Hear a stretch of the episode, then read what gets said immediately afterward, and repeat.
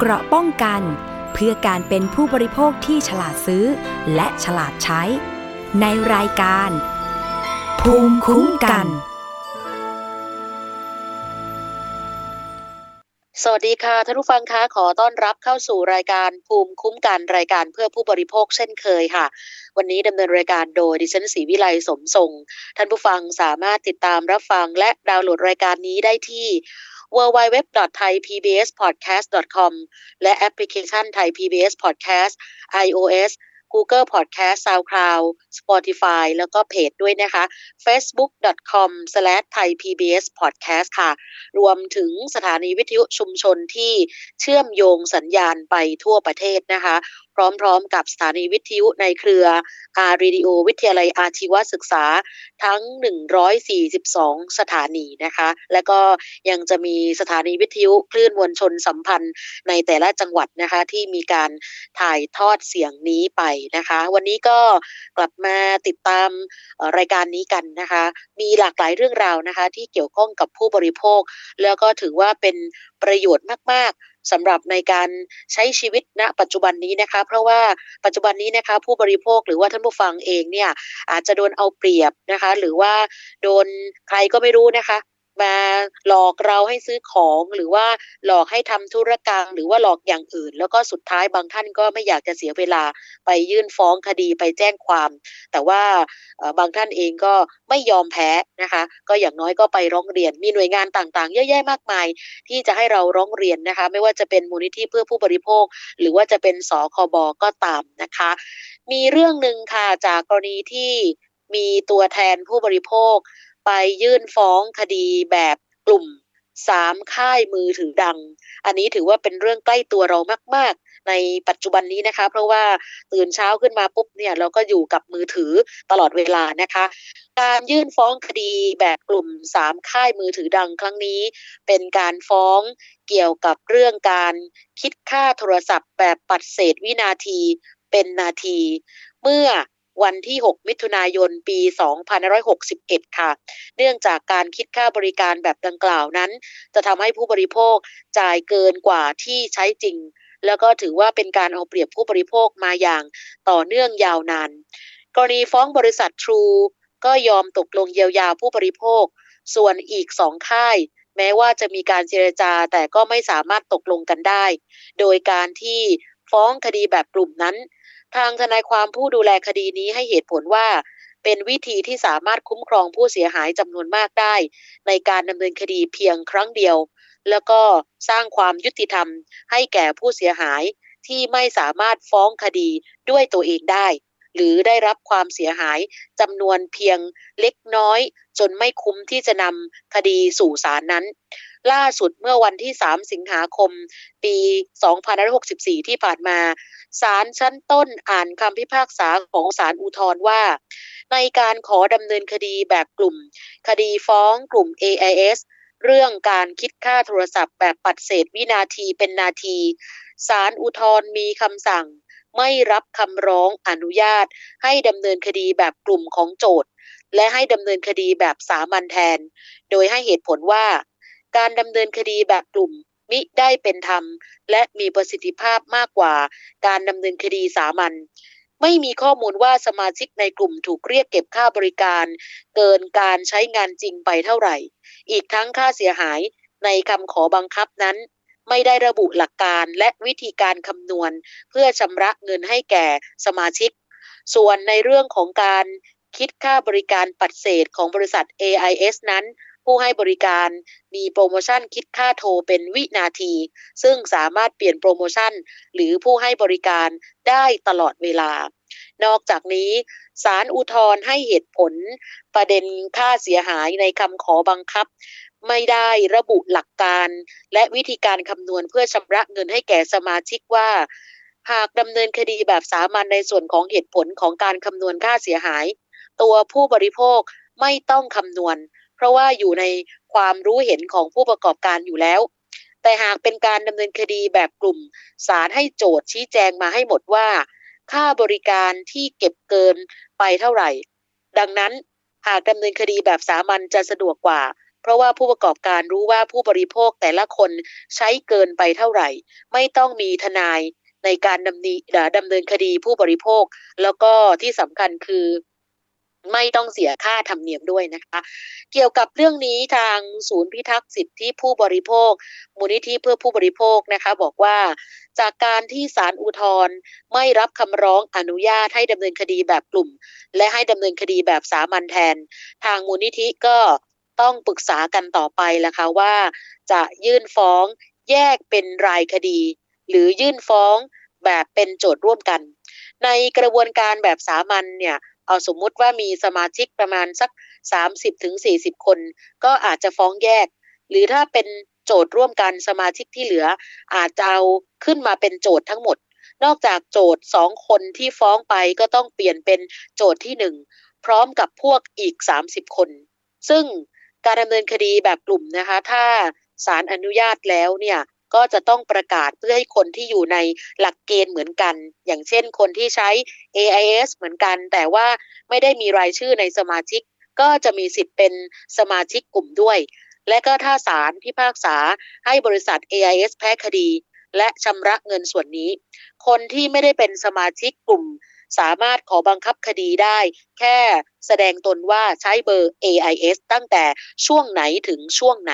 โดยที่ไม่ต้องฟ้องคดี ถ้าเข้าตามหลักเกณฑ์ก็ถือว่าได้รับค่าเสียหายไปด้วยนะคะ ซึ่งถ้าเป็นคดีสามัญสำหรับคนที่ได้ประโยชน์ก็คือคนที่ฟ้องเท่านั้น ถ้ากลุ่มนี้ชนะคดี คนที่อยากได้บ้างก็ต้องไปฟ้องใหม่ ซึ่งก็ถือว่ายุ่งยากสำหรับคนที่ฟ้องคดีไม่เป็น อีกทั้งค่าเสียหายที่ได้ก็จะได้รับตามที่มีการคำนวณแค่ หลักร้อยนะคะ ก็คือมันจะไม่คุ้มค่ากับที่ต้องไปศาลหลายครั้ง จึงต้องฟ้องคดีแบบกลุ่มเพื่อให้สมาชิกนั้น มีตัวแทนไปดำเนินการแทนนั่นเองนะคะะส่วนในประเด็นผู้ให้บริการที่บอกว่ามีโปรโมชั่นแบบคิดค่าโทรเป็นวินาทีแล้ว ซึ่งสามารถเปลี่ยนโปรได้ตลอดเวลานั้น ในมุมของศูนย์พิทักษ์สิทธิผู้บริโภคบอกว่า ในความเป็นจริงแล้วเนี่ยทาง AIS ไม่มีการโฆษณาให้กับผู้บริโภคได้รับรู้ว่ามีโปรโมชั่นแบบนี้อยู่ ซึ่งคนส่วนมากก็ไม่ได้ใช้โปรโมชั่นคิดค่าโทรเป็นวินาที เพราะว่าโปรโมชั่นนั้นยังไม่ดึงดูดพอที่จะให้คนไปใช้บริการ แล้วก็เมื่อคิดเป็นวินาทีแล้วนี่นะคะค่าใช้จ่ายอาจจะแพงกว่าด้วยซ้ำไปนะคะ นี่คือสิ่งที่มีการแย้งนะคะจากทางศูนย์พิทักษ์สิทธิผู้บริโภคนะคะ ซึ่ง หลายท่านเองปัจจุบันนี้นี่นะคะมีการใช้โทรศัพท์อยู่ ซึ่งก็ไม่ทราบว่าตัวเองนั้นเนี่ยถูกคิดค่าโทรศัพท์ไปเท่าไหร่อย่างไร แต่ว่าการเปลี่ยนแปลงจากนาทีเป็นวินาทีเนี่ยนะคะ จริงๆก็ก็มีสูตรของเขา แต่ว่าหลายท่านนั้นเนี่ยไม่ได้มองเห็นถึงตรงนี้นะคะ ซึ่งศาลอุทธรมีการพิพากษายืนในช่วงต้นเดือนที่ผ่านมา แล้วก็ให้ศาลชั้นต้นเนี่ยไปดำเนินการ กระบวนพิจารณาต่อไปตามข้อกำหนดของประธานศาลฎีกา ว่าด้วยการดำเนินคดีแบบกลุ่ม ปี พศ 2559 ข้อ 26 และพระธรรมนูญสารยุติธรรมมาตรา 19 ทับ1วรรคสอง ว่าให้คืนค่าส่งหมายนัดสำเนาคำร้อง และสำเนาคำฟ้องจำนวน 800 บาท โจทย์ทั้งสองได้รับยกเว้น ตามพระราชบัญญัติวิธีพิจารณาคดีของผู้บริโภค ปีพศ 2551 มาตรา 18 วรรคหนึ่งให้แก่โจทย์ทั้งสอง ค่าหรือชาธรรมเนียมอื่นในชั้นนี้ นอกจากที่สั่งคืนให้เป็นพับนี่คือสิ่งที่เกิดขึ้นนะคะ ก็คือสรุปสั้นๆว่า คดีนี้ศาลไม่อนุญาตให้ดำเนินคดี แบบกลุ่มนะคะ ซึ่งก็ชี้แจงไปแล้วว่า ไม่ระบุวิธีคำนวณค่าเสียหายตามเงื่อนไขนะคะ นี่คือสิ่งที่เกิดขึ้นนะคะเเพราะฉะนั้นการฟ้องร้องสามบริษัทมือถือยักษ์ใหญ่ตอนนั้นเนี่ยจำได้ว่า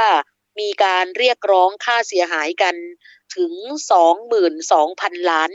ของเครือข่ายคุ้มครองผู้บริโภคนะคะ จากการคิดค่าบริการปัดเศษวินาทีเป็นนาที ก็ทำให้ผู้บริโภคนั้นต้องจ่ายค่าบริการโทรศัพท์แพงกว่าความเป็นจริง แล้วก็เลยก่อให้เกิดคำถามอีกครั้งหนึ่งว่าอีการโทรเป็นวินาทีคือคิดค่าโทรตามจริงนั้น มันดีต่อผู้ใช้โทรศัพท์จริงหรือไม่ค่ะ ก็ย้อนกลับไปอีกนั่นแหละค่ะว่าขณะที่ฟ้องนั้นเนี่ยเมื่อปีพศ 61 นะคะสำนักข่าว BBC เคยมีการประมวลความคิดเห็นจากผู้ใช้โทรศัพท์มือถือ บริษัทมือถือ และก็หน่วยงานกำกับดูแล ต่อการคิดค่าบริการตามจริงเป็นวินาทีนะซึ่งก็ไม่อยากให้ผู้ประกอบการได้เปรียบผู้บริโภคนะคะ มีอยู่คนหนึ่งนะคะบอกว่าชื่อว่าคุณนพรัตน์ละกัน เขาทำแทบทุกครั้งในเวลาที่โทรศัพท์คุยกับเพื่อน ก็คือจะดูตัวเลขเวลาใช้งานบนหน้าจอ แล้วก็บอกเพื่อนว่า อย่าเพิ่งวางหู เพราะว่าตอนนี้เกินนาทีมาสิบวินาทีแล้ว ให้คุยต่อไปจนใกล้สองนาที แล้วค่อยวางสาย เมื่อถามว่าทำไมต้องทำแบบนี้ เขาบอกว่า ไม่อยากให้ผู้ให้บริการโทรศัพท์ได้เปรียบเกินไป เพราะว่าระบบปัดเศษวินาทีให้เป็นหนึ่งนาทีตามแพ็กเกจค่าบริการที่เขาจ่ายนั้นเป็นรายเดือน ซึ่งเขาเคยเปลี่ยนบริการแบบคิดเป็นวินาทีแล้ว แต่ว่าใช้บริการกับแพงขึ้นไปถึงค่าใช้บริการนะคะ จากเดิมที่เคยอยู่ระดับ 800 บาท ก็กลายเป็นพันกว่าบาท ทั้งที่ใช้งานใกล้เคียงกัน ซึ่งเขาก็เห็นด้วยว่า กับการที่เนี่ยค่ะตัวแทนของผู้บริโภค ไปฟ้องร้องบริษัทผู้ให้บริการโทรศัพท์มือถือ เพื่อให้เกิดความเป็นธรรม แล้วก็เกิดบรรทัดฐานในการคิดค่าบริการที่เป็นธรรมมากขึ้นต่อผู้ใช้นะคะ ก่อนหน้านั้นนักวิชาการด้านกฎหมายของมูลนิธิคุ้มครองผู้บริโภคนะคะ ซึ่งเป็นองค์กรหนึ่งในเครือข่ายคุ้มครองผู้บริโภคที่มีการฟ้องร้องบริษัทโทรศัพท์มือถือทั้ง 3 ค่ายค่ะ คุณโสพลหนูรัตเคยอบอกว่า การฟ้องร้องครั้งนี้ก็คือเพื่อให้เป็นคดีตัวอย่าง แล้วก็เป็นบรรทัดฐานของการปฏิบัติต่อไป ซึ่งก่อนหน้านี้ทางกสทช.เองก็มีความพยายามที่จะกำหนดการคิดค่าบริการโทรศัพท์เป็นวินาทีตามจริง โดยไปใส่ไว้ในเงื่อนไขแนบท้ายใบอนุญาต ให้ใช้คลื่นความถี่ ไม่ว่าจะเป็น 1,000เมกะเฮิรตซ์อ่า1,800เมกะเฮิรตซ์หรือว่า 900เมกะเฮิรตซ์สำหรับการให้บริการโทรศัพท์มือถือระบบ 4G เมื่อมีการเปิดประมูลกันตอนปี2560 แต่ต่อมาทางกสทชนั้นเนี่ยมีการปรับเปลี่ยนให้คิดเป็นวินาทีตามจริงได้ ครึ่งหนึ่งของระบบการคิดค่าบริการของบริษัทแต่ละแห่ง ซึ่งก็ทำให้ผู้บริโภคนั้น ไม่ได้รับความคุ้มครองเท่าที่ควร ซึ่งเขาบอกว่า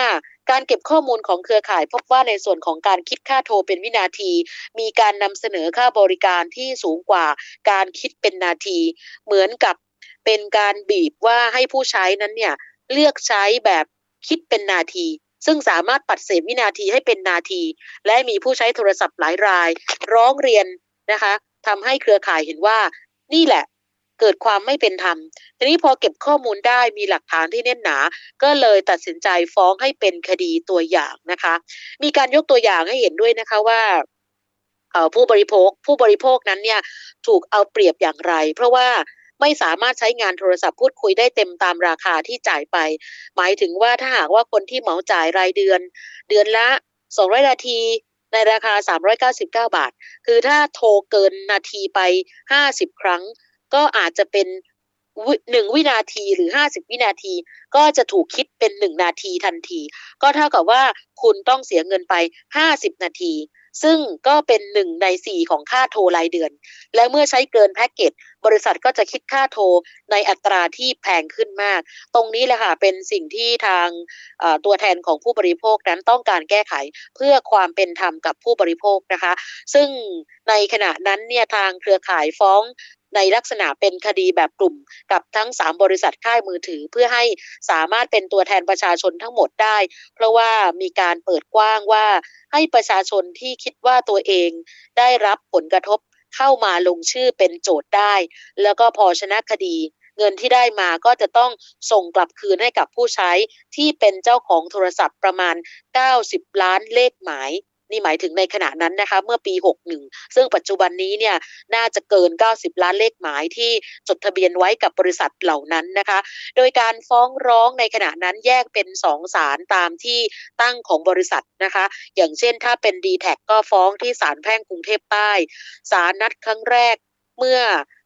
ปี 61 นะคะ ประมาณเดือนมิถุนายน ขณะที่บริษัท True Corporation จำกัดมหาชน และบริษัท Advanced Info Service จำกัดมหาชน หรือว่า AIS นั้น ฟ้องที่ศาลแพ่งถนนรัชดาพิเศษนะคะ ในขณะที่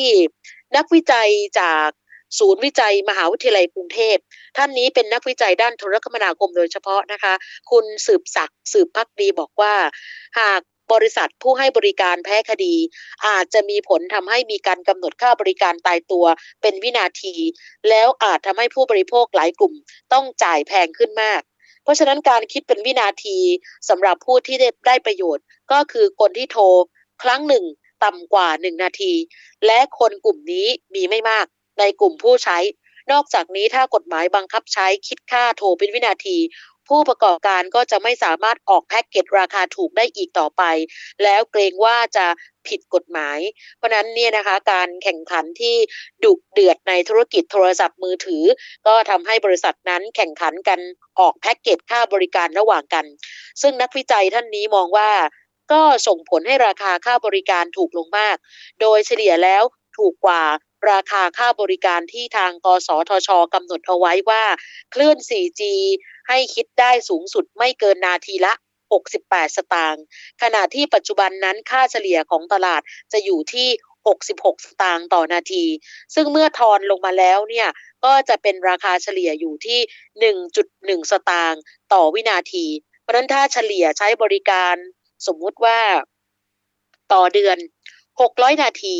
ถ้าคิดบนหลักการค่าโทร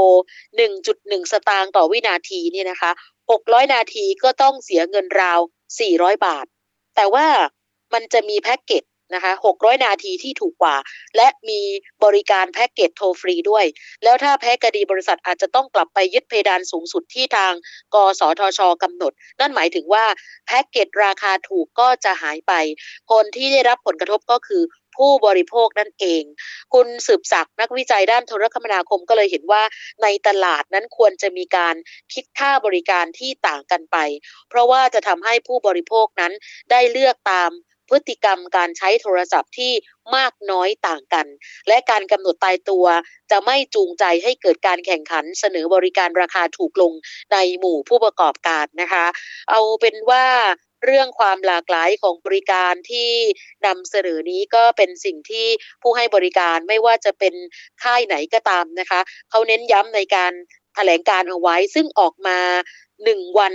หลังจากเกิดการฟ้องร้องของเครือข่ายผู้บริโภคนะคะ ซึ่งเขาบอกว่าการคิดค่าโทรศัพท์ทั้งแบบวินาทีและแบบนาทีนั้นทำให้บริษัทสามารถนำเสนอบริการที่หลากหลายได้ เพื่อตอบสนองกับความต้องการของผู้ใช้ได้ดีกว่า แล้วก็ทั้งสองบริษัทก็ย้ำว่าไม่ได้มีการละเมิดระเบียบการคิดค่าบริการที่ทางกสทชกำหนดไว้แต่อย่างใดนะคะอันนี้ก็แล้วแต่มุมมองของผู้บริโภคนะคะ แต่ว่าในคดีนี้เนี่ยก็เรียบร้อยไปแล้วนะคะ ก็คือในชั้นอุทธรณ์ศาลตัดสินไม่อนุญาตให้ดำเนินคดีแบบกลุ่มก็คือ เพราะว่าไม่มีการระบุวิธีคำนวณค่าเสียหายตามเงื่อนไขนะคะ แต่ว่าเคยมีความเห็นของกสทช ท่านหนึ่งนะคะ คุณหมอประวิทย์ลี่สถาพรวงศากสทช ที่ดูแลทางด้านผู้บริโภคก็เห็นแย้งกับท่าทีผู้ประกอบการเหมือนกัน เนื่องจากเห็นว่าปัจจุบันนี้เหล่าบริษัททั้งหลายเนี่ยนะคะ ได้ประโยชน์จากการปัดเศษวินาทีเป็นหนึ่งนาทีเป็นอย่างมาก แล้วก็เงินที่ผู้บริโภคจ่ายมา ไม่ได้รับบริการเต็มตามจำนวนนั้น อย่างเช่นไปซื้อแพ็กเกจมานะคะสักสามร้อยสี่ร้อยนาที ใครที่โทรไปหนึ่งร้อยครั้ง เจอปัดเศษวินาทีก็กลายเป็นหนึ่งร้อยนาทีไปแล้ว ก็คือหายไปหนึ่งร้อยนาทีที่แทบไม่ได้ใช้เลย แล้วก็นอกจากนี้นะคะทางกสทช บอกว่าในการโทรข้ามเครือข่าย บริษัทคิดค่าบริการระหว่างกันเป็นวินาทีนะคะ แต่กลับมาคิด ผู้ใช้บริการเป็นนาที แล้วก็มักจะตั้งราคาให้แพงขึ้นไปกว่าการโทรในเครือข่ายอีกด้วยนะคะ ซึ่งข้อห่วงที่ว่าเมื่อปรับเป็นวินาทีแล้วเนี่ยทำให้ค่าบริการเพิ่มสูงขึ้น แพ็กเกจราคาถูกก็จะหายไปจากตลาด ก็ยังเป็นเพียงการคาดการเท่านั้น ทีนี้ก็ ต้องขึ้นอยู่กับฝีมือกสทชละค่ะในการกำกับดูแลเพื่อให้วิธีคิดค่าบริการนั้น สะท้อนต้นทุนที่เป็นจริงของผู้ประกอบการได้ โดยให้ความเป็นธรรมกับทั้งผู้ประกอบการด้วย แล้วก็ผู้บริโภคด้วยนะคะ ก็ต้องจับตาดูคดีนี้อย่างใกล้ชิดละค่ะนะผลของคดีอาจจะทำให้ กสทช กลับมาบังคับใช้การคิดค่าบริการโทรศัพท์ตามจริง เป็นวินาทีก็ได้ แต่ว่าพอล่าสุดนั้นเนี่ยนะคะศาลไม่อนุญาตให้ดำเนินคดีแบบกลุ่มก็เดี๋ยวต้องรอสำหรับในส่วนของตัวแทนผู้บริโภคนะคะ ที่ไปยื่นฟ้องคดี คือศาลเนี่ยไม่ไม่ได้ไม่ได้บอกว่าไม่ให้ฟ้องคดีนะ แต่ให้ฟ้องเป็นรายบุคคลนะคะอันนี้คือคือถ้าฟ้องแบบกลุ่มเนี่ยอาจจะต้องเออเสียเปรียบอะไรประมาณนี้นะคะ คือให้ฟ้องแบบเป็นโจทย์ร่วมกันดีกว่า ในกระบวนการแบบสามัญ สมมติว่ามีสมาชิกนี่นะคะสามสิบสี่สิบคน ก็อาจจะฟ้องแยกไปเลย หรือถ้าเป็นโจทย์ร่วมกันสมาชิกที่เหลืออาจจะเอาขึ้นมาเป็นโจทย์ทั้งหมดนะคะ เพราะนั้นเนี่ยนอกจากโจทย์สองคนที่ฟ้องไปก็ต้องเปลี่ยนเป็นโจทย์ที่หนึ่งที่สองที่สามกับพวกนะคะ ก็นับไปมีทั้งหมดกี่คนนะคะ ก็เดี๋ยวรอติดตามนะคะสำหรับคดีนี้เข้าใจว่ายังไม่จบแค่ศาลอุทธรณ์ นะคะ ก็ต้องรอติดตามนะถ้าใครที่ติดตามคดีนี้อยู่เรื่องนี้อยู่นะคะ ถือว่าเราเป็นผู้หนึ่งที่เป็นผู้เสียหายก็ได้ แต่ว่าเราไม่ได้ไปยื่นฟ้องด้วยนะ ก็คือเป็นผู้บริโภคที่ติดตามข่าวคราว แต่หลายคนนั้นเนี่ยอาจจะไม่ได้ใส่ใจเกี่ยวกับเรื่องนี้ เพราะว่า มันเหมือนกับว่าไอ้ที่เราใช้ไปปัจจุบันนี้เนี่ยนะคะ ทั้งค่าเน็ตค่าโทรเนี่ยบางคนไม่ได้คำนึงถึงเลยว่า เอ๊ะ เราเติมเงินไปแล้วเนี่ย เราสามารถใช้ได้เต็มประสิทธิภาพหรือไม่ อันนี้คือว่าเป็นเรื่องใกล้ตัวมากๆนะ ขอให้ทุกคนดูตรงนี้ด้วยละกันนะคะ เราจะพักกันสักครู่ค่ะ แล้วกลับมาในช่วงหน้ากับภูมิคุ้มกันค่ะ เกราะป้องกันเพื่อการเป็นผู้บริโภคที่ฉลาดซื้อ และฉลาดใช้ ในรายการ ภูมิคุ้มกัน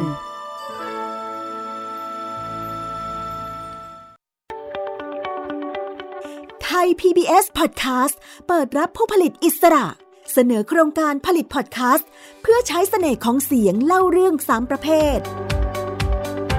เศรษฐกิจอาชีพวาระปากท้อง รายการเด็ก สารคดีประกอบเสียง ละครวิทยุ ละครเพลง ส่งผลงานได้จนถึงวันที่ 3 กันยายน 2564 ดูรายละเอียดได้ที่ www.thaipbspodcast.com สอบถามเพิ่มเติมโทร 027902663 มาร่วมสร้างสรรค์งานสื่อเสียงด้วยกันกับเรา แล้วพบกันนะคะ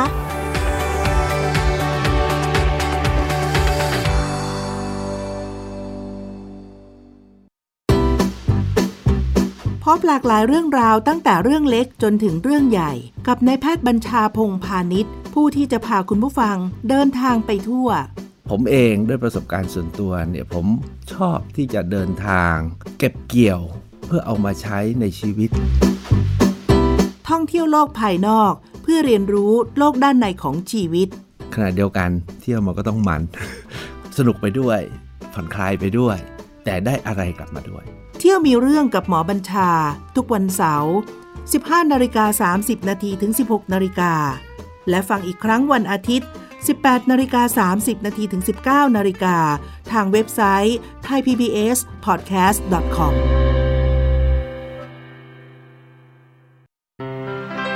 เกราะป้องกัน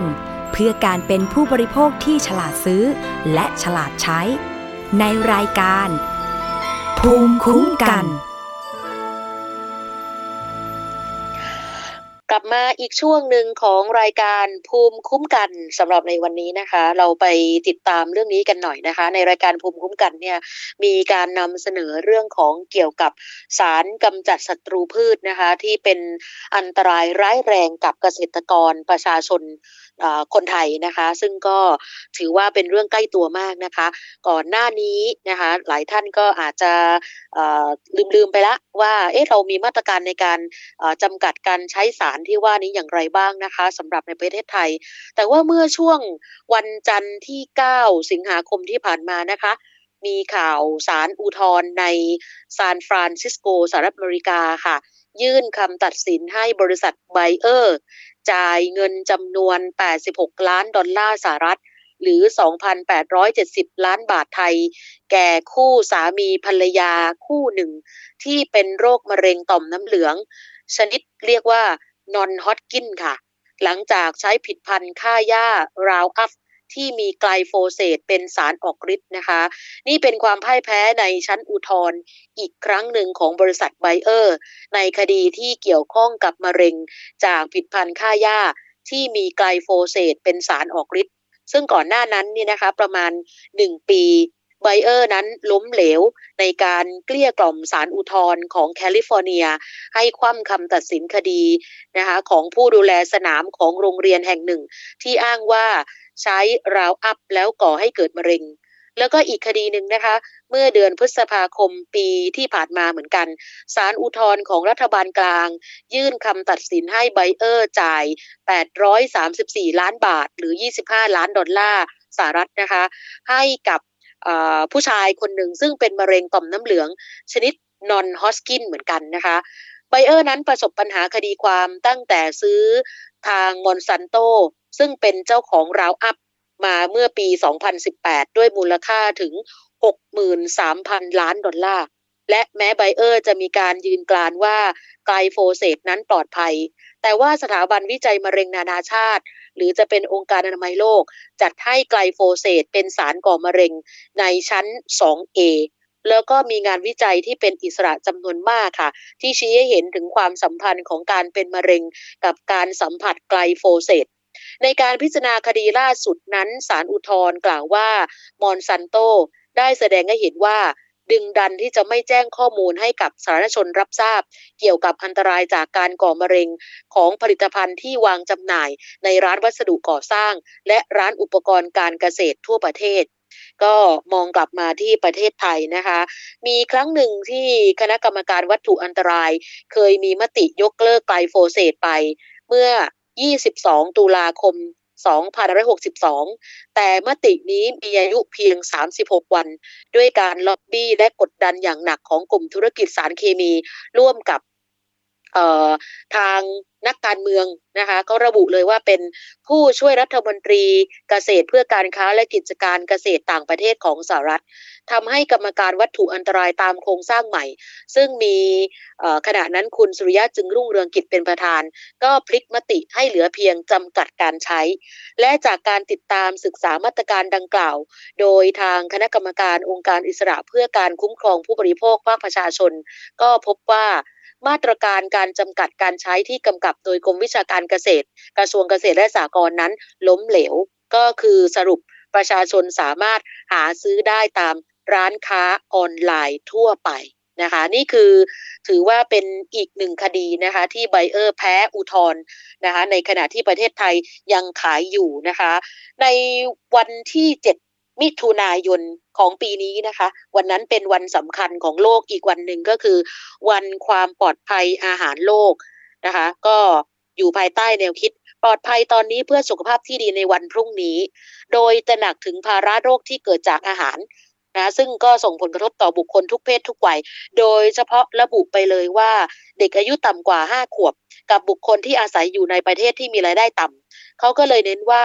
การผลิตและการบริโภคอาหารปลอดภัย มีประโยชน์ทั้งต่อผู้คนต่อโลกและเศรษฐกิจระยะยาว ดังนั้นการตระหนักถึงความเชื่อมโยง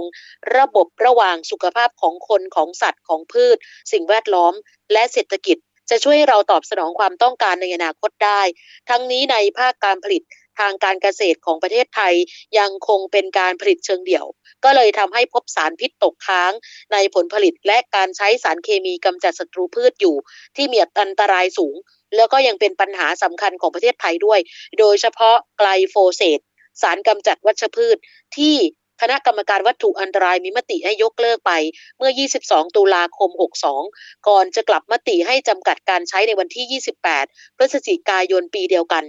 สภาองค์กรของผู้บริโภคซึ่งเป็นนิติบุคคลที่จัดตั้งขึ้นตามพระราชบัญญัติ การจัดตั้งสภาองค์กรผู้บริโภค มีวัตถุประสงค์ในการคุ้มครองผู้บริโภค ก็มีความห่วงใยต่อผลกระทบที่จะเกิดขึ้นจากการใช้สารไกลโฟเสตก็เลยมีการติดตามสภาพการบังคับใช้มาตรการจำกัดจำกัดการใช้ไกลโฟเสตอยู่นะคะ แล้วก็หลังจากนั้นเนี่ยทางคณะนุกรรมการอาหารและยา และผิดพันธ์สุขภาพของคณะกรรมการอิสระเพื่อการคุ้มครองผู้บริโภคภาคประชาชน เขาก็เลยจัดให้มีการ ศึกษาเรื่องผลการบังคับใช้มาตรการควบคุมการขาย และการใช้ของวัตถุอันตรายไตรโฟเสต ที่ทางกรมวิชาการเกษตรรับผิดชอบตามประกาศของกระทรวงปี 62 ระหว่างเดือนกรกฎาคมถึงกันยายนปี 63 โดยไปสำรวจร้านค้าที่ขายวัตถุอันตรายรวมถึงร้านค้าออนไลน์ แล้วก็สัมภาษณ์เกษตรกรที่ใช้สารเคมี สัมภาษณ์ผู้รับจ้างฉีดพ่น และพนักงงานเจ้าหน้าที่ใน 15 จังหวัดว่า มีการปฏิบัติตามมาตรการของกรมวิชาการเกษตรหรือไม่อย่างไร ผลสำรวจพบว่า ร้านค้าสารเคมีทางการเกษตรที่ปฏิบัติตามมาตรการจำกัดการใช้ไกลโฟเสตนั้น มีน้อยกว่าร้อยละ 15 เนี่ยค่ะ แล้วก็ยังจะมีข้อค้นพบของนักวิจัยอิสระท่านหนึ่ง ชื่อว่าคุณปัญญนัทว่องวณิชอรุณ พบว่ามีร้านค้าร้อยละ 13.8 ของกลุ่มตัวอย่าง ในงานศึกษาที่สามารถปฏิบัติตามมาตรการควบคุมการขายวัตถุอันตรายไกลโฟเซตได้อย่างครบถ้วน ในขณะที่เกษตรกรกับผู้รับจ้างฉีดพ่น มีเพียงร้อยละ 14.3 กับร้อยละ 1.8ที่สามารถปฏิบัติตามมาตรการจำกัดการใช้ แล้วก็พบว่าการนำไกลโฟเซตไปใช้ในพื้นที่ห้ามใช้ด้วย อย่างเช่น แปลงเพาะปลูกพืชผัก แล้วก็นอกจากนี้นะคะ พนักงานเจ้าหน้าที่ตามประกาศฉบับนี้ ไม่ว่าจะเป็นกำนันผู้ใหญ่บ้านปลัดอบตในหลายพื้นที่ ไม่ได้มีการลงพื้นที่เพื่อตรวจสอบ และไม่มีการกำกับให้มีการปฏิบัติตามมาตรการของกรมวิชาการเกษตร ที่ได้มีการประชาสัมพันธ์ให้ความรู้ไปแล้ว อย่างไรก็ตามนะคะเจ้าหน้าที่เองในบางพื้นที่เนี่ยยังไม่ได้รับทราบข้อมูล เกี่ยวกับมาตรการควบคุมการขาย และการจำกัดการใช้วัตถุอันตรายไกลโฟเซตฉบับนี้แต่อย่างใด รวมถึงมาตรการนี้ไม่สามารถควบคุมการสั่งซื้อผ่านช่องทางออนไลน์ ได้เลย ก็คือยังมีขายกันอยู่ทั่วไป เพราะฉะนั้นสิ่งที่น่ากังวลก็คือว่าไกลโฟเซตเป็นสารกำจัดวัชพืชที่สถาบันวิจัยมะเร็งนานาชาติ ขององค์การอนามัยโลก จัดให้เป็นสารที่ก่อมะเร็งในระดับ 2A แล้วหมายความว่ามีหลักฐานค่อนข้างชัดเจนว่าเป็นสารก่อมะเร็งในคนในมนุษย์ แล้วก็อิงจากหลักฐานที่จำกัดของมะเร็งในมนุษย์ด้วย แล้วก็หลักฐานที่เพียงพอของมะเร็งในสัตว์ทดลอง แล้วก็นอกจากนั้นมีหลักฐานที่ชัดเจนว่าสำหรับ ความเป็นพิษต่อพันธุกรรมของทั้งไกลโฟเซตบริสุทธิ์ และสำหรับไกลโฟเซตที่เป็นผิดพันธุ์เขาประเมินแล้วก็มีการอ้างอิงจากการรวบรวมอย่างเป็นระบบ แล้วก็มีการทบทวนการศึกษาที่เปิดเผยต่อสาธารณะ แล้วก็เกี่ยวข้องกันทั้งหมดกว่า 1,000 กว่าชิ้น นะเพราะนั้นเนี่ยก็ถือว่าเป็นสิ่งที่ทุกคนต้องตระหนักแล้วนะคะว่าจะเป็นอย่างไรนะคะแม้ว่ากลุ่มบริษัทสารเคมีจะโต้แย้งว่า ไม่ใช่สารก่อมะเร็งก็ตามนะคะ แต่ว่าณขณะนี้เนี่ยผู้ผลิตและผู้จำหน่ายนะคะ ที่เขาควบรวมกิจการกันมานี่นะคะ ก็ตกลงจ่ายเงินชดเชยไปแล้วถึง3 0 0แสนล้านบาทนะคะ กว่านั้นด้วย ก็ประมาณหมื่นกว่าล้านดอลลาร์เพื่อยุติคดี นะคะกว่าแสนคดีในสหรัฐที่ฟ้องร้องว่าสารเคมีกำจัดวัชพืช Roundup ของบริษัทนี้ ซึ่งมีไกลโฟเซตเป็นสารออกฤทธิ์ว่าก่อให้เกิดมะเร็งต่อผู้ฉีดพ่นและผู้สัมผัส ท้ายสุด จากงานวิจัยโดยสถาบันวิจัยจุฬาภรณ์เมื่อปี 56 พบว่าไกลโฟเซตกระตุ้นการเจริญเติบโตของเซลล์มะเร็งเต้านม ชนิดอาศัยฮอร์โมนเอสโตรเจนได้ค่ะ จริง ๆ มีข้อมูลเยอะมากนะคะ ท่านผู้ฟังก็ไปศึกษาหาข้อมูลกันนะคะ โดยเฉพาะเกษตรกรที่อาจจะยังใช้สำหรับสารกำจัดศัตรูพืชตัวนี้อยู่ว่ามันอันตรายจริง ๆ นะคะ ช่วงนี้เราจะไปช่วงดรแก้วกันนะคะ คิดก่อนเชื่อค่ะ ที่มีข้อมูลความรู้เยอะแยะมากมายมาฝากกันเชิญค่ะ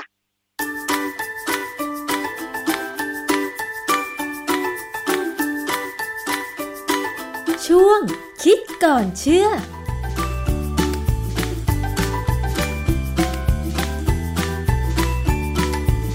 พบกันในช่วงคิดก่อนเชื่อกับดรแก้วกังสดานนภัย นักพิษวิทยากับดิฉันชนาทิพไพรพงษ์เช่นเคยนะคะ วันนี้เราจะมาพูดถึงเรื่องของการทำสมาธิค่ะ หลายคนบอกว่า การทำสมาธิมันเกี่ยวอะไรกับงานวิจัยทางด้านวิทยาศาสตร์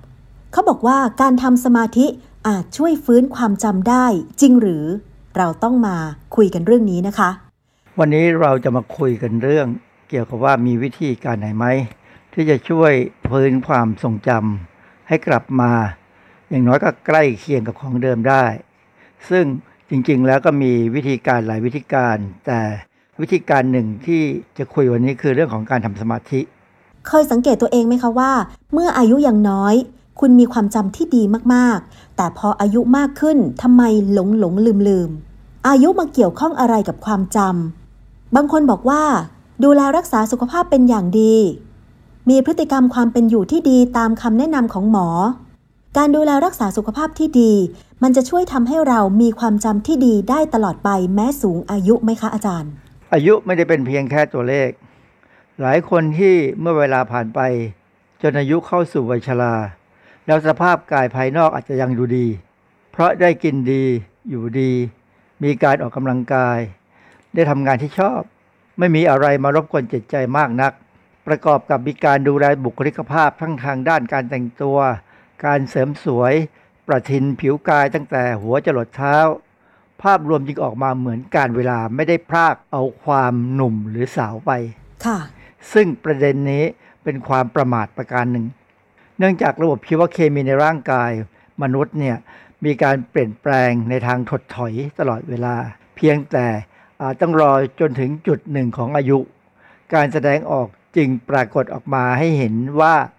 มีความสุดโทรมเช่น ความจำเสื่อม เหงือกร่น เจ็บเข่าเหล่านี้เป็นต้น กระบวนการนี้เป็นกระบวนการทางธรรมชาติ ค่ะทำไมคนเราถึงมีอาการความจำเสื่อมคะอาจารย์ ความทรงจำซึ่งรวมถึงการเรียนรู้ของสมองมนุษย์นั้น ก็เช่นเดียวกับอวัยวะอื่น ๆ ที่มีความเสื่อมถอย ช้าหรือเร็วขึ้นกับ แต่ละบุคคลสำหรับคนที่อยู่ไปแบบเรื่อยเปื่อย ไม่พยายามใช้สมองคิดในทางที่เป็นประโยชน์ต่อตนเองหรือผู้อื่น อาจลืมเรื่องที่ผ่านมาเร็วกว่าคนอื่นค่ะเสมือนสมองไม่ได้ออกกำลังกาย ซึ่งอาจเป็นข้อดีสำหรับบางคน ซึ่งเคยทำสิ่งไม่ดี แล้วไม่ต้องการจำแต่โดยทั่วไปแล้วมันเป็นสิ่งที่ไม่ดี เราจะรู้ได้ยังไงคะว่า ความจำของเราเริ่มมีปัญหา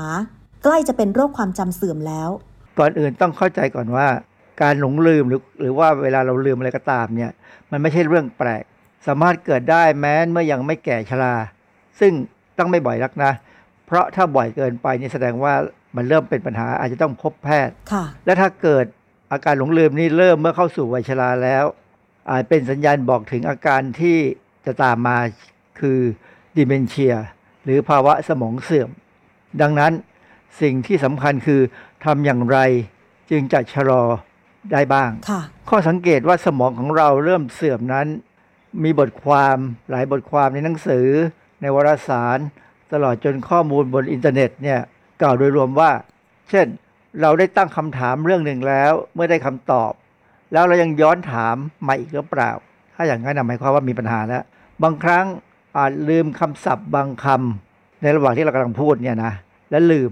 มีความสับสนกับคำศัพท์ที่ใช้แทนวัตถุที่คล้ายกัน เช่น เตียงกับโต๊ะเนี่ยสองอย่างนี้ดูคล้ายกันต่างกันที่ความสูงเท่านั้นเองค่ะเริ่มเกิดความลำบากในการทำงานที่มีขั้นตอน เช่น ในการทำอาหารเนี่ยควรทำเป็นลำดับอย่างไร จึงจะได้อาหารที่อร่อย หรือเริ่มลืมว่าได้วางสิ่งของสำคัญ เช่น กระเป๋าสตางค์กุญแจบ้านแว่นตาไว้ที่ใด ซึ่งกรณีแบบนี้เนี่ย ถ้าพยายามลำดับได้ว่าทำอะไรมาบ้างก่อนหาของไม่เจอนั้น และปกติหาเจอทุกครั้ง ก็แสดงว่าไม่มีปัญหา แต่ถ้าครั้งหลังสุดเนี่ยหาไม่เจอเหล่านี้เป็นลักษณะของการหลงลืมที่เริ่มมากับวัยที่ชราแล้วแบบนี้เราจะช่วยชะลออาการสมองเสื่อมได้บ้างไหมคะอาจารย์ มีงานวิจัยอะไรที่จะมาช่วยให้คนเราชะลออาการสมองเสื่อมบ้างไหมคะอาจารย์ บทความเรื่อง stress meditation and Alzheimer's disease prevention where the evidence stands ในวารสาร Journal of Alzheimer Disease ของปี 2015 ให้ข้อมูลที่น่าสนใจเกี่ยวกับการปฏิบัติตน เพื่อลดภาวะการหลงลืมที่จริง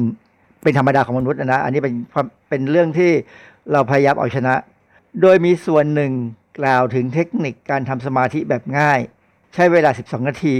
ที่เรียกว่า Kirtan Kriya ซึ่งส่งผลในทางบวกต่อการทำงานของสมอง และความจำสุขภาพของเซลล์สมอง การแสดงออกทางพันธุกรรม และความเป็นอยู่ที่ดีค่ะนอกจากนี้ Kirtan Kriya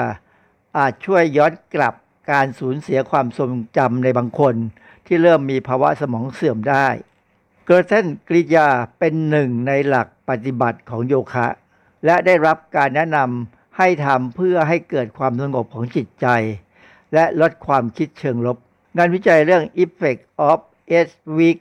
Meditation Program on Mood and Anxiety in Patients with Memory Loss ในวารสาร The Journal of Alternative and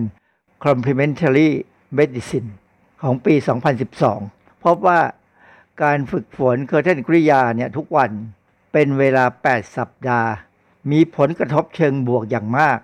ต่ออารมณ์ ความวิตกกังวล ความตึงเครียดและความเหนื่อยล้าค่ะ Kirtan Kriya เบื้องต้นที่ดีเนี่ยฝึกฝนได้กับทุกคน โดยไม่คำนึงถึงระดับความสมบูรณ์ของร่างกาย หรือประสบการณ์เกี่ยวกับโยคะ เมื่อใช้คำว่าเคอร์เทนกริยาเข้าไปค้นหาคลิปใน YouTube เนี่ยจะพบคลิปการฝึกทำสมาธิด้วยวิธีที่ง่าย ดูเหมือนเหมาะกับคนที่จิต ที่มักจะวิ่งไปวิ่งมา คลิปเหล่านี้เนี่ยมีทั้งความยาว 12 นาที 30 นาที และ 60 นาที ซึ่งสามารถเลือกมาใช้ได้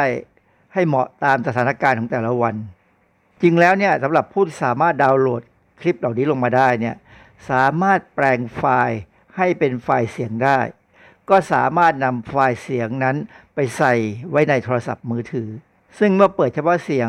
ก็สามารถจะฝึกได้โดยการหลับตา เพราะจริง ๆ แล้วเนี่ยเขาแนะนำว่าเวลาเราฝึกสมาธิเนี่ยควรจะหลับตา ในคลิปที่ได้จาก YouTube นั้นเป็นการ์ตูนที่สอนประกอบเพลงอย่างง่ายที่มีโน้ตเพียง 4 ตัว ซึ่งใช้แทนการเปล่งเสียง 4คำคือซาหมายถึงการที่ไม่ไม่มีความสิ้นสุดหรือเป็น infinity ทา อันนี้หมายถึงชีวิต นา หมายถึงความตาย มา หมายถึงการฟื้นคืนชีพ คือเพลงเนี่ยจะพูดแค่ซาทานามาย้อนไปย้อนมานะฮะค่ะซึ่งระหว่างที่เราฟังเสียงเนี่ยเราจะกำหนดโดยการใช้นิ้วหัวแม่มือจรดกับนิ้วที่เหลือทั้ง 4 นิ้วทีละนิ้วตามลำดับ คือซาเมื่อนิ้วหัวแม่มือจรดกับนิ้วชี้ทาเมื่อนิ้วหัวแม่มือจรดกับนิ้วกลาง นา เมื่อนิ้วหัวแม่มือจรดกับนิ้วนาง และมาเมื่อนิ้วหัวแม่มือจรดกับนิ้วก้อย วิธีการนี้ดูง่ายกว่าการกำหนดลมหายใจเข้าออก เพราะผู้ที่มีจิตวอกแวกมักหลุดได้ง่าย แต่การทำตามเครื่อแท่นกริยาเนี่ยดูเหมือนว่าจะสามารถหยุดความฟุ้งซ่านของจิตใจได้ เมื่อลองทำครบ 12 นาที ทั้งนี้เพราะว่าเราต้องใช้การกำหนดนิ้ว ซึ่งถ้าเราหลุดเมื่อไหร่เนี่ยเราจะจะหลดนิ้วผิด งานวิจัยชิ้นนี้แสดงถึงประโยชน์ยังไงคะอาจารย์ บทความหนึ่งเรื่อง Changes in Neural Connectivity and Memory Following a Yoga Intervention for Older Adults a Pilot Study ตีพิมพ์ในวารสาร Journal of Alzheimer's Disease ในปี 2016 พบว่าเกิดแท่นกริยาปรับปรุงการทำงานของสมอง โดยเพิ่มการเชื่อมต่อระหว่างเซลล์ ซึ่งเป็นการพัฒนาความทรงจำ และการทำให้อารมณ์ดีค่ะในการศึกษานั้นเขาใช้อาสาสมัคร 25 คนที่มีอายุ 55 ปีขึ้นไป เข้ามาทำการศึกษานาน 12 สัปดาห์ โดยอาสาสมัครเหล่าเนี้ยเขารายงานว่าได้ลืมชื่อและใบหน้าของคนที่รู้จัก ลืมไปตามนัด หรือวางสิ่งของผิดที่แล้วหาไม่เจอ อาสาสมัครเหล่านี้จะต้องทำสมาธิด้วยวิธีการเคยเท่นกริยา นาน 20 นาทีทุกวัน ผลการศึกษาของงานวิจัยชิ้นนี้ เขาพบว่ายังไงบ้างคะอาจารย์ ผลการศึกษาพบว่าการฝึกเคอร์เทนกริยาเนี่ยช่วยให้สมองทำงานเพิ่มขึ้น ในส่วนที่เกี่ยวข้องกับความสนใจ และการทำงานหลายๆอย่างพร้อม ๆ กัน พร้อมทั้งมีการปรับปรุงด้านอารมณ์ และประสิทธิภาพของความจำจากการมองเห็น หรือจากการพูดคุยเนี่ยดีขึ้น โดยสรุปแล้วเนี่ย นักวิทยาศาสตร์พบว่ากลุ่มที่ฝึกการทำสมาธิแบบเคอร์เทนกริยาเนี่ยช่วยลดความเสี่ยงต่ออาการหดหู่วิตกกังวล และสามารถรับมือกับความเครียดได้ดีขึ้นค่ะดังนั้นในสถานการณ์ที่ชีวิตต้องมีความหดหู่จากข่าวที่เกี่ยวกับโควิด -19 การทำสมาธิอาจจะช่วยให้ชีวิตเนี่ยผ่านไปได้ด้วยดี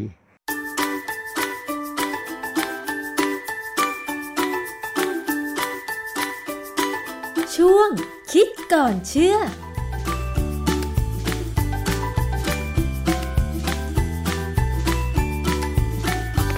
ช่วงคิดก่อนเชื่อกับอาจารย์ ดรแก้วกังสดานมภัยนะคะ เป็นประโยชน์มากเลยนะคะ หลายท่านยังไม่เริ่มนะ เรื่องของการทำสมาธินะคะ ก็บอกว่าวันหนึ่งเนี่ยไม่ต้องมากเลยนะคะห้าถึงสิบนาทีเนี่ยก็สามารถทำให้ชีวิต ดีขึ้นได้ก็ต้องลองนะคะ ต้องเริ่มต้นค่ะ อาจจะ 5 นาที 10 นาทีในแต่ละวันเนี่ยก็บอกว่าสามารถทำให้การดำเนินชีวิตในแต่ละวันนั้นเนี่ยผ่านไปได้ด้วยดีอย่างที่อาจารย์แก้วคุยกับคุณชนาทิพย์เมื่อสักครู่นะคะ มาปิดท้ายกันวันนี้นะคะ มีอีกสองสาเรื่องค่ะที่ต้องเรียนท่านผู้ฟัง เพราะว่าล่าสุดนั้นมีการเผยแพร่ข้อมูล ผู้ใช้ทวิตเตอร์รายหนึ่งนะคะ ที่เขาทวิตข้อความหลังประสบพบเจอปัญหา การสั่งซื้อตู้เย็นออนไลน์ ปัจจุบันนี้สั่งซื้อของชิ้นใหญ่นะเครื่องใช้ไฟฟ้าชิ้นใหญ่ก็ผ่านออนไลน์ได้แล้วนะคะ ซื้อรถออนไลน์อย่างนี้นะคะ จองรถออนไลน์ ซื้อทีวีออนไลน์นี่ล่าสุดตู้เย็นออนไลน์ แต่ของมาถึงในสภาพที่สุดจะยับเยินเลยนะคะ ในทวิตเนี่ยมีข้อความระบุว่า ได้ทำการสั่งซื้อตู้เย็นผ่านแอปพลิเคชัน ชื่อว่าแอปสีลม นะคะในวันที่มีการจัดโปรโมชั่น 8.8 เป็นการสั่งซื้อสินค้าตู้เย็นผ่านทางแอคเคาท์ของห้าง โดยทางห้างสีเขียว เลือกใช้บริษัทสีเหลืองในการขนส่ง แต่เมื่อสินค้ามาส่งถึงบ้านพบว่าสินค้าได้รับความเสียหายอย่างหนัก จึงเข้าไปอ่านความคิดเห็น เหมือนกับเป็นการดูรีวิวซิคะว่า คนที่ ซื้อของผ่านแอปนี้เนี่ยเขาพูดคุยกันยังไง ก็พบว่ามีหลายเคสที่เจอปัญหาเดียวกัน ก็คือว่าเจอทั้งของบุบเครื่องใช้ไม่ได้ สายไฟด้านหลังขาด เมื่อเจอปัญหาแบบนี้ เขาก็เลยแจ้งไปยังบริษัทขนส่งสีเหลืองก่อน หวังว่าจะได้รับคำตอบว่าปัญหาสินค้าเสียหายนั้นเกิดจากอะไรตรงไหน เกิดจากการขนส่งหรือเปล่า หรือว่าทางบริษัทต้นสาย เนื่องจากสินค้าเกิดความเสียหายมาก แต่การชี้แจงของบริษัทขนส่งสีเหลือง กลับทำให้เสียความรู้สึกที่แย่มากยิ่งขึ้นกว่าเดิม โดยอ้างกฎที่ไม่รับผิดชอบความเสียหายกรณีสินค้าชำรุด ซึ่งถือว่าไม่มีความรับผิดชอบต่อผู้บริโภค และไม่ให้ความเป็นธรรม ประเด็นปัญหาการสั่งซื้อสินค้าออนไลน์ แล้วก็สินค้าชำรุดจากการขนส่งนั้นเนี่ยรองผู้อำนวยการศูนย์พิทักษ์สิทธิผู้บริโภค จากมูลนิธิเพื่อผู้บริโภคนะคะ คุณนฤมลเมฆบริสุทธิ์บอกว่า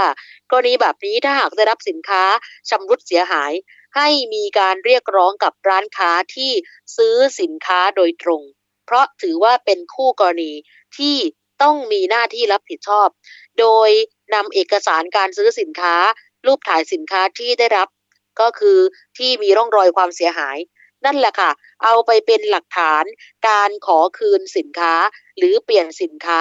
เนื่องจากสินค้านั้นเกิดการชำรุดเสียหาย ส่วนการขนส่งเสียหายนั้นเป็นหน้าที่ของร้านค้าที่ต้องจัดการเรียกร้องกับบริษัทขนส่งให้รับผิดชอบ ถ้าร้านค้าใดไม่รับผิดชอบก็ร้องเรียนไปที่มูลนิธิเพื่อผู้บริโภค ได้เลยนะคะหรือว่าเข้าไปในเพจมูลนิธิเพื่อผู้บริโภคได้เหมือนกันนะคะะใครที่เห็นภาพตู้เย็นสภาพยับเยินของอผู้บริโภครายนี้ก็คงจะเห็นว่ามันไม่สามารถใช้การได้อะมันเยินจริง ๆ เพราะนั้นเนี่ยณขณะนี้นะคะ การสั่งซื้อสินค้าออนไลน์ก็เป็นปัญหามาก ๆนะคะสำหรับคนที่ใช้บริการอยู่ในขณะนี้ นั่นคือเป็นสินค้าชิ้นใหญ่นะคะ ถ้าเป็นสินค้าชิ้นเล็ก ๆ ตอนนี้หลายคนบอกว่า ผ่านแล้วก็ผ่านไปดูค่าเสียหายก็อาจจะไม่เยอะก็คือบางคนนั้นเนี่ยอาจจะเลือกนิ่งเฉย ไม่มีการร้องเรียนไม่มีการแจ้งความอาจจะบางคนแค่ระบายใน Facebook ส่วนตัว IG ส่วนตัวเท่านั้นเองนะคะ แต่ว่าอันนี้เป็นสินค้าชิ้นใหญ่ความเสียหายที่เกิดขึ้นก็ต้องมีเจ้าภาพในการรับผิดชอบ คือถ้ามองในมุมนี้เนี่ยรู้สึกว่าในส่วนของผู้บริโภคท่านนี้นะคะเขาก็จะมองไปที่บริษัทขนส่งเป็นสำคัญ แต่จริง ๆ แล้วเนี่ย ในมุมของทางศูนย์พิทักษ์สิทธิผู้บริโภคบอกว่าจริง ๆ ต้องร้องเรียนไปที่บริษัทที่ขายสินค้า นั่นคือบริษัทที่ขายตู้เย็นนั่นเอง ส่วนบริษัทนี้ร้านค้านี้ก็ต้องไปจัดการเรียกร้องกับบริษัทขนส่งว่า เอ๊ะเป็นการ เสียหายหรือว่าร่องรอยบุบระหว่างทางหรือเปล่านะคะ นี่คือเป็นสิ่งหนึ่งที่ทุกคนต้องมีสิทธิ์นะคะ อย่านิ่งเฉยค่ะ เราต้องมีการเรียกร้องค่ะ อีกเรื่องหนึ่งนะคะ ตอนนี้ก็ขายดิบขายดีกันมาก ๆเลยนะคะ นอกจากยานะสมุนไพรที่จะเอามาป้องกันโควิดกันแล้ว อีกตัวหนึ่งที่มีขายกันเยอะมากนะคะนั่นคือเครื่องวัดออกซิเจนปลายนิ้วนะคะ คือเครื่องตัวนี้เนี่ยใช้อ่านค่า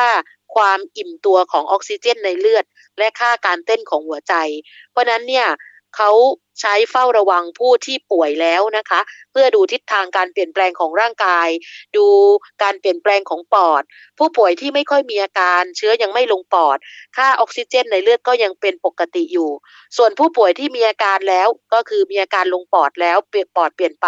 เชื้อเริ่มลงปอดหรือว่าปอดเริ่มอักเสบค่าออกซิเจนในเลือดอาจจะมีแนวโน้มลดลงได้ ถามว่าใครที่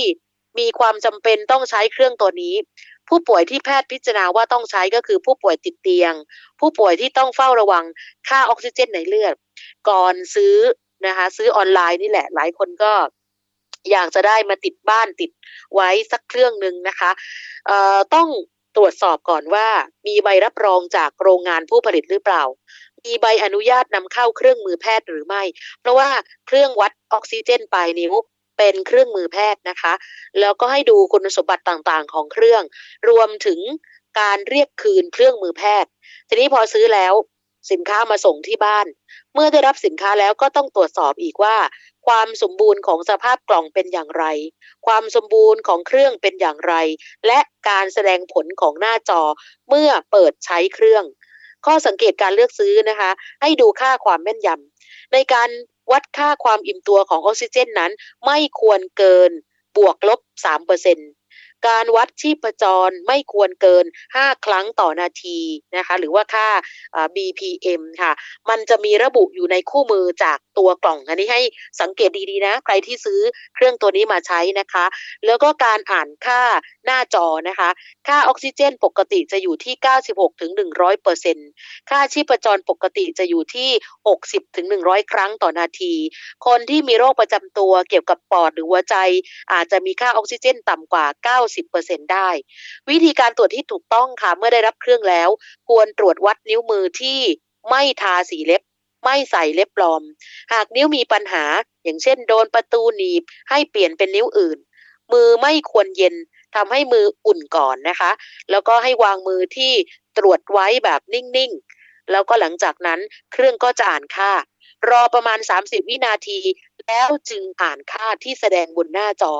จุดแสดงค่าชีพจรต้องเคลื่อนที่ไปสม่ำเสมอ เพื่อแสดงว่าเครื่องมือนั้นใช้การได้ปกตินะคะ นี่คือข้อควรเรียนรู้เกี่ยวกับเครื่องวัดค่าออกซิเจนปลายนิ้วที่เราซื้อ ออนไลน์กันมานะคะ หลายท่านก็อาจจะคิดว่าเออซื้อติดบ้านแล้วก็ไม่รู้จะวัดยังไงนะคะข้อควรระวังก็คือว่าผลจากเครื่องวัดนี้มันเป็นแค่ผลเบื้องต้นเท่านั้นนะคะท่านผู้ฟังทางที่ดีถ้าเกิดว่ามีอาการเหมือนถึงว่าป่วยติดเชื้อโควิด -19 แล้วนี่นะคะ ก็ควรจะติดต่อแพทย์เป็นระยะระยะก็แล้วกันนะคะอะปิดท้ายจริง ๆ วันนี้นะคะ กรณีที่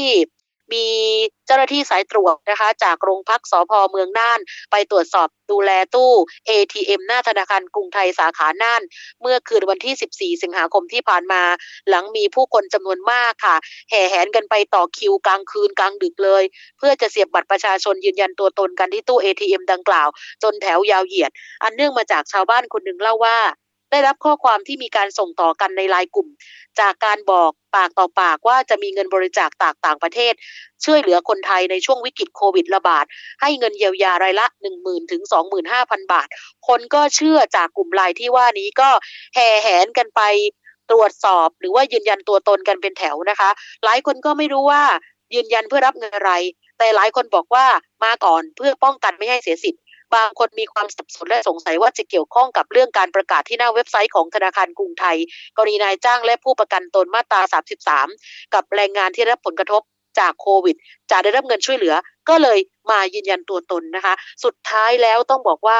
ไม่มีอะไรในกอไผ่ก็คือเป็นแค่ข้อความหลอกลวงประชาชนให้ออกจากบ้าน เพื่อมาเสี่ยงดูสิคะมาต่อแถวกันเพียบเลยนะคะ หลายคนก็แชร์ข่าวนี้กันออกไป เพราะฉะนั้นเนี่ยการได้รับข้อความลักษณะแบบนี้ อย่าเพิ่งหลงเชื่อ อย่าเพิ่งไปรวมตัวกันแบบนี้อันตรายมาก ๆนะคะ เพราะว่านั่นหมายถึงว่าคุณมีความสุ่มเสี่ยงที่จะสัมผัสผู้ติดเชื้อโควิดได้นะคะ มารวมตัวกันค่ะ การรวมกลุ่มจำนวนมากโดยไม่เว้นระยะห่าง อาจทำให้เกิดการแพร่ระบาดของเชื้อก็ทำให้บางคนนะคะก็แยกย้ายกลับบ้านไป แต่บางคนนั้นเนี่ยก็บอกว่าไม่เสียหายในเมื่อออกมาแล้วก็ยังต่อคิวเพื่อยืนยันตัวตนที่ตู้ ATM อยู่อย่างคึกคักเลยนะคะ นี่ก็เตือนไว้ค่ะว่า คงจะไม่มีอะไรแบบฟรีๆ ให้มาโดยที่เราไม่คาดคิดโดยที่เราไม่รู้ต้นสายปลายเหตุแน่ๆอย่าหลงเชื่อข่าวลวงพวกนี้นะคะทำให้เรานั้นเสียหายได้ค่ะ แล้วก็ติดเชื้อโดยไม่รู้ตัวนะคะหมดเวลาแล้วค่ะสำหรับรายการภูมิคุ้มกันในวันนี้นะคะ กลับมาเจอกันใหม่ในเวลาเดิมกับรายการภูมิคุ้มกันเพื่อผู้บริโภค สวัสดีค่ะ ติดตามรายการได้ที่ www.thaipbspodcast.com แอปพลิเคชัน Thai PBS Podcast หรือฟังผ่านแอปพลิเคชัน Podcast ของ iOS Google Podcast Android Podbean SoundCloud และ Spotify ติดตามความเคลื่อนไหวของรายการและแสดงความคิดเห็น โดยกดถูกใจที่ facebook.com/thaipbspodcast